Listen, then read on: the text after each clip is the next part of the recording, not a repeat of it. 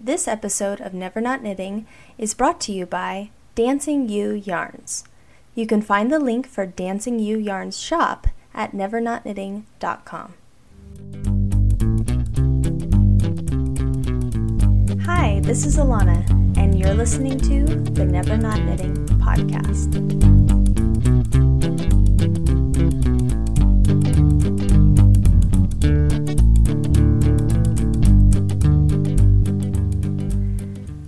Everybody. You are listening to episode 17.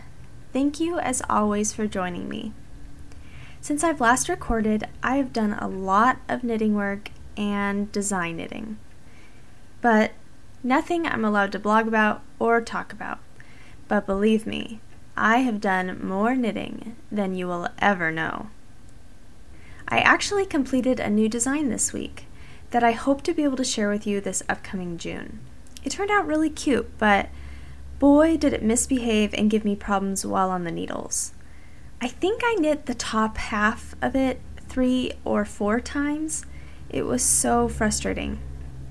That is the annoying thing I'm finding about designing your own knits. It can take several, several tries before you get the look you want. And that's extra frustrating for someone such as myself that has a crazy knitting schedule and pretty much only evenings to knit. Yeah, toddlers, they're not the best with understanding about knitting time. I remember at 18 months old, my daughter would firmly complain No, mommy. No, mommy. No, mommy. No, dear. No, mommy. if I quickly tried to sneak a few stitches in during the day. It's easier now that she's older, especially if I'm knitting something for her, but still, nighttime, after she goes to bed, is my main knitting time. Me getting to knit during the day is pretty rare. But back to the designing thing. Every time I would knit up this project and realize that it still wasn't right, ah, it would make me feel sick. I would get this pit in my stomach. I would feel like all this time that I've been knitting tonight has been wasted. I'm right back to where I started. So after knitting and ripping and knitting and ripping several times, I admit that I kind of wanted to brutally murder the thing. I've done that before. Um, not with any person, with a project that is, a cross stitch project. I was a teenager and I was trying to explore my crafty side with this little cross stitch square. This was before the days of knitting. And after spending hours and hours cross stitching, I realized that one stitch was off count, making the entire motif off center. To say that I was angry would be an understatement. A normal person might have been a little bit disappointed, or maybe even really disappointed and just put the thing away. Or maybe patiently removed all of the offending stitches. But not I. For some reason, this cross stitch disappointment brought out a violent streak in myself. And I just wanted that stupid cross stitch project, well, dead.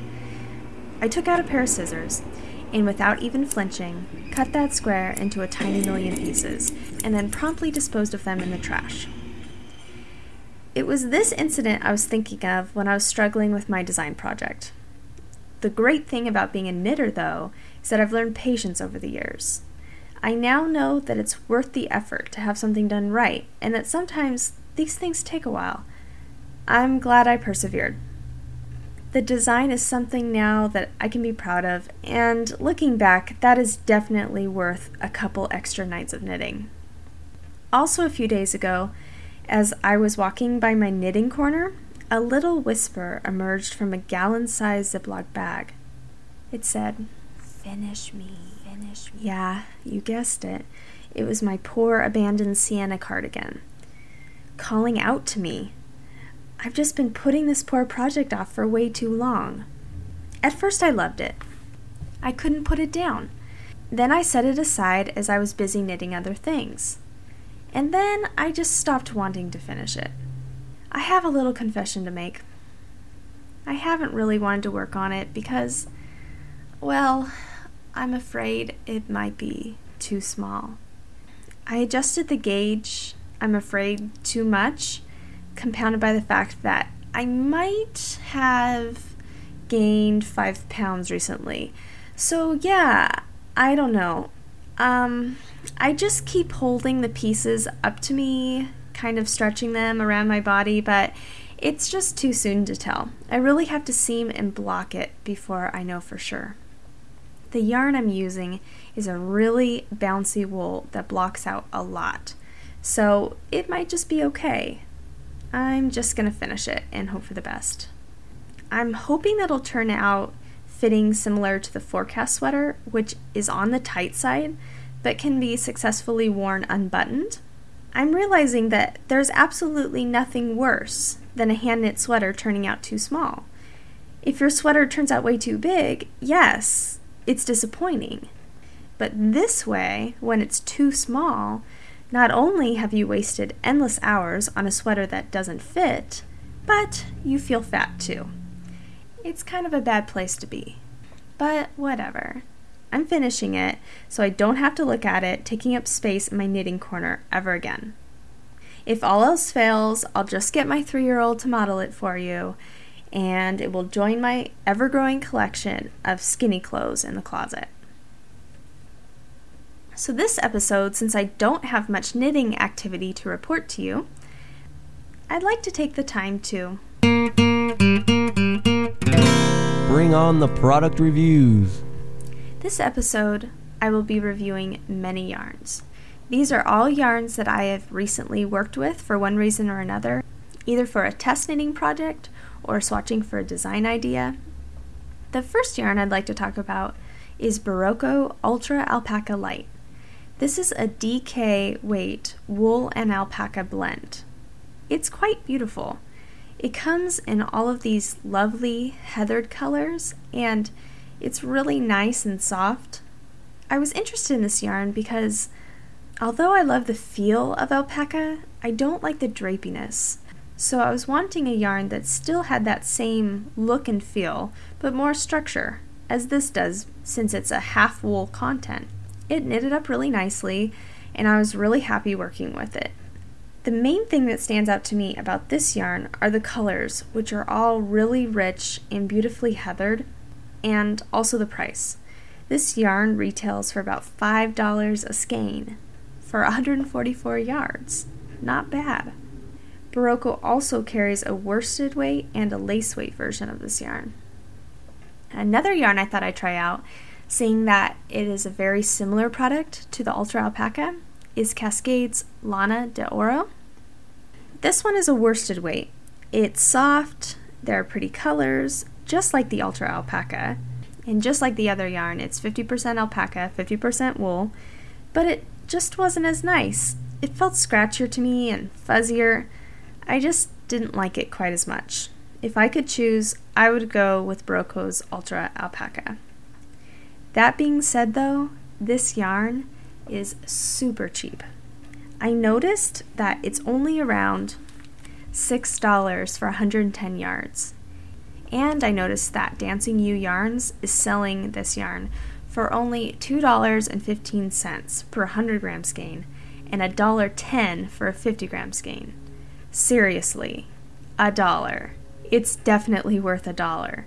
I'll post a link to it in the show notes. Also, I worked with Debbie Bliss Como. It's a super bulky single ply wool cashmere blend. This was a fun yarn, definitely. It was really, really soft and easy to knit with. I think that this would be a really cool yarn to give to someone who's just learning because it's so big and bulky, so it would provide instant gratification, and it's a single ply, which seems easier for beginners to knit with. But for myself, I'm a little wary of single ply yarns because I can really see how it could pill up a lot over time. It was fuzzing up a lot even while I was knitting it. It's very loosely spun, so it was bound to happen. But I still like it. It's really, really soft and nice. I also had the opportunity to knit with Swish Worsted by Knit Picks. This is the first yarn I've ever tried by Knit Picks, and to tell you the truth, I was not expecting to like it. Knit Picks is so reasonably priced. This yarn is only $3.99 a ball. That I was thinking, well, how nice can it really be for that price? But really, I was pleasantly surprised. It was soft, nice to work with, it washed up nicely. It was great. And it's 100% merino wool, and it's machine washable and dryable, and there are really pretty colors available. So I'm totally sold, and I will be keeping this one in mind for a future project. You know, like when I run out of yarn or something. I also, this past week, worked with Rowan's Kid Classic a mohair, wool, and nylon blend, and also Rowan's Scottish Tweed Aran. Both of these yarns were just so so for me. I loved the look of them both, but the feel of them wasn't as great.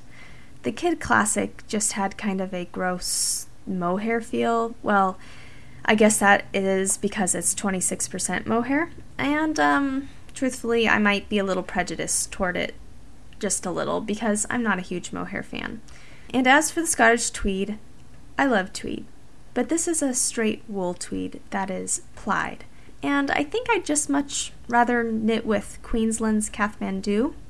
That's the yarn that I use for my dad's sweater. And that's a wool tweed, but it's mixed with cashmere and silk. It looks just the same as the Rowan Scottish tweed, but it's much, much softer. With working with so many different yarns lately, I happened to stumble across my new favorite yarn. I love it so much. It's so soft and so nice to work with. And that yarn is Rowan Calmer. It's a bouncy cotton polyester blend, and I realize that while I'm saying that, that that may not sound exciting or desirable, but trust me on this. It is. It's got an amazing amount of spring to it, making it super fast and fun to knit with, like a great springy wool, only this is a cotton blend. It's also a really pretty good value. You get 175 yards for around $7. Not that bad. I loved working with it so much that I ordered some in pink to design a little girl's summer top. That'll be really fun. I can't wait to get it. I'd like to now announce the winner of last episode's drawing. In episode 16, I announced that everyone who entered a comment under the show notes would be entered to win five skeins in the color of their choice of Rowan Summer Tweed, provided by Dancing You Yarns. I entered all the comments, which were around a hundred, into the random number generator online, and the winner is coincidentally, the same podcast listener that provided the knitting story that you will be listening to next, which is Lumi or Stephanie. Congratulations, Stephanie! Please get in touch with me and send me your address, and Dancing You will get this yarn out to you right away.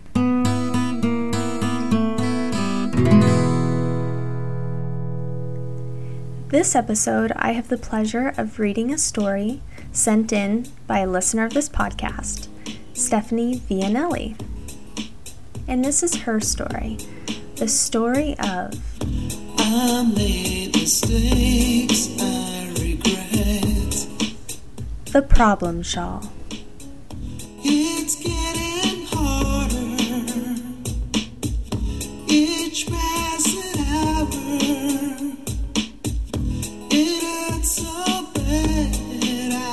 Caught the lace knitting bug in 2007.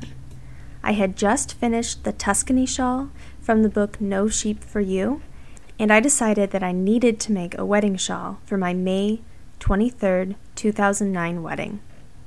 My thought was that I was a slow lace knitter. I needed those two years. I went to my local yarn shop, a shop that I have spent a lot of time at. I explained to Diana that I wanted to knit lace and she quickly sold me Victorian Lace Today and a beautiful skein of purple alpaca lace weight yarn. I was sure that I would successfully knit the myrtle leaf shawl with the willow border right away. But there was a problem. I'm not sure what I was thinking. First off, I hate purple. So, why did I buy a purple yarn for my wedding shawl, whose main color is bright yellow? The lesson of not buying a yarn because it was the prettiest in the store was soon learned. I quickly started the hunt for the perfect natural yarn for the wedding shawl. The second problem that was discovered was that I did not know how to do a yarn over on a wrong side row. So I set aside this shawl pattern for a while while I searched for the perfect wedding shawl for me. And then I found it.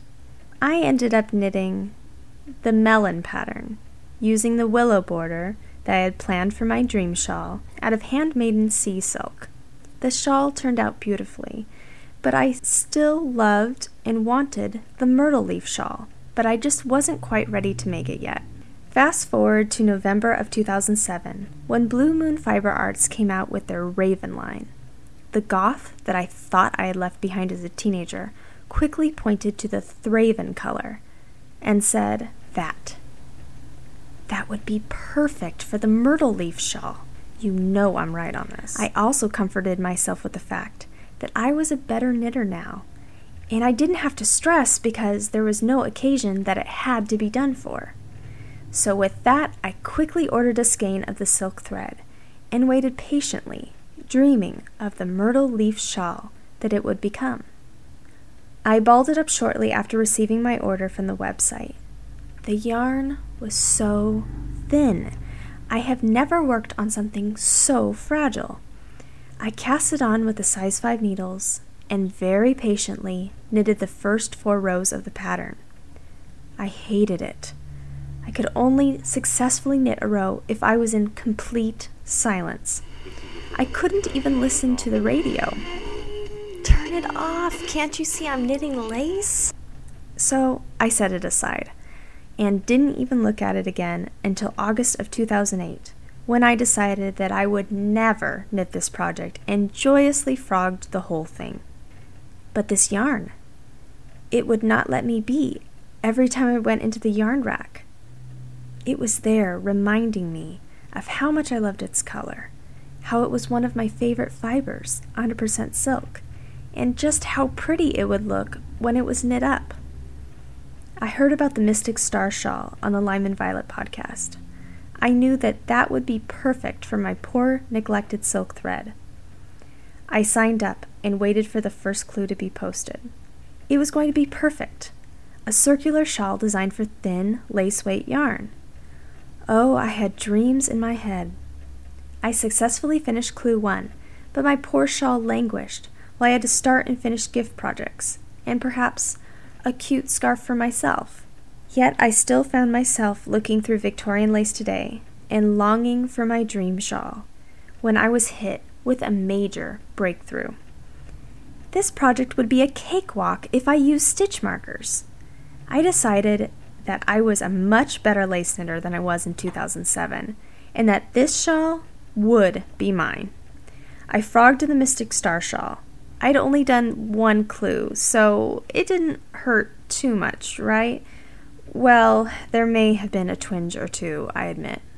I cast it on for my dream shawl, finally, confident that this time I was going to get it right. I was a much better knitter. I had the power of stitch markers on my side. I had my size 5 needles, and I was ready to go. There was nothing that could stop me.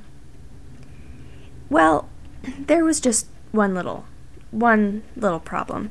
My size 5 needles were wood, and they clung to my silk yarn like you wouldn't believe, and made huge gaps between the repeats. The only solution to this was I would need to use metal needles, and I didn't have any metal size 5s, but I had them in size 4. This wasn't a problem, and I was only on repeat 2 of 40. I could totally frog this and be in control of my knitting.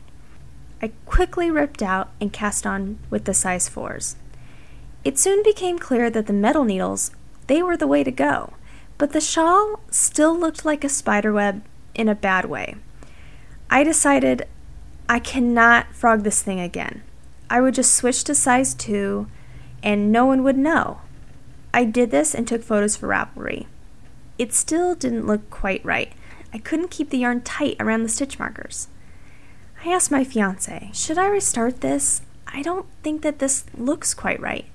The gaps are still there. I'm just not quite happy with it. He, being a male who can knit but isn't a knitter, says, It looks fine. Just keep going. You've restarted this project so many times. Just keep going. The next day, I had to call one of my best knitting friends, Jen Muse, on Ravelry.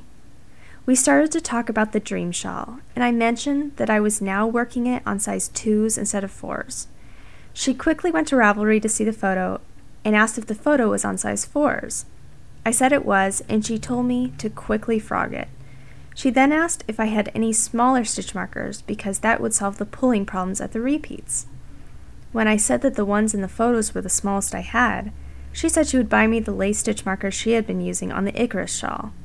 I would never doubt Jen Muse's advice, as she has superb taste. I frogged the shawl one last time, very quickly, as if I was ripping off a band aid. I cast it on and did the four rows of garter stitch patiently waiting for my new stitch markers. The stitch markers have arrived. The lace knitting is progressing wonderfully. It looks beautiful. The lace is a dream. The only tiny last problem is that I think my dream shawl may be turning out to be a dream scarf.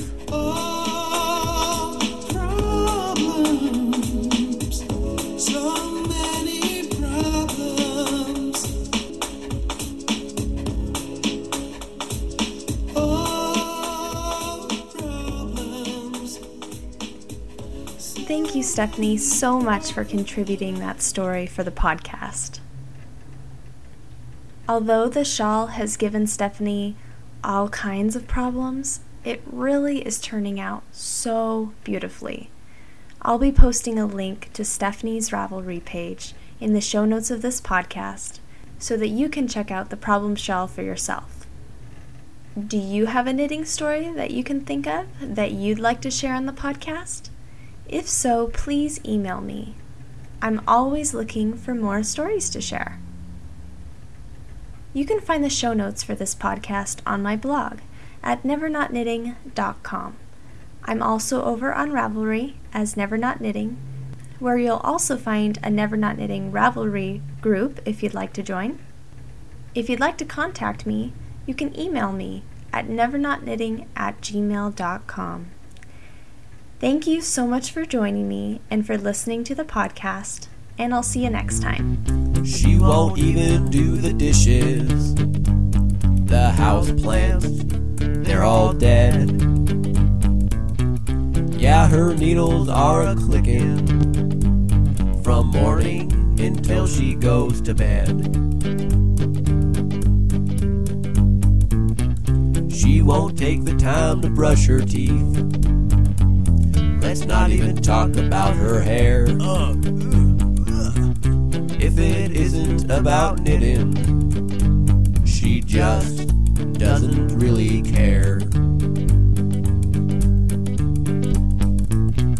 She's never not knitting, and it's making her husband mad. Her husband mad. Pop ramen again. She just won't stop the stitching, and the neighbors say it really is quite sad. I don't know about her. She used to be such a sweet girl, but now she doesn't knit. Nobody has clean laundry. No pants, no shirts, no underwear. But they have closets full of sweaters and more socks than they could ever wear. Yarn in the fridge, in the cupboards, the bathtub, and pantry. It's even in the washer and dryer. That's why she can't do any laundry. I need some clothes. She's never not knitting, and it's making her husband mad. Her husband mad. I'm filing for divorce. She just won't stop her stitching, and and the neighbors say it's really getting bad. She's taking pictures of socks again. Oh, poor girl. The house is burning up in flames. Call flames. 911. Her husband says, Get up, let's go. But she can't set down her project. She says, Just let me finish up this row. She's never not knitting, and it's making her husband mad. Her husband mad. She just won't stop her stitching, and well, she's losing all she had.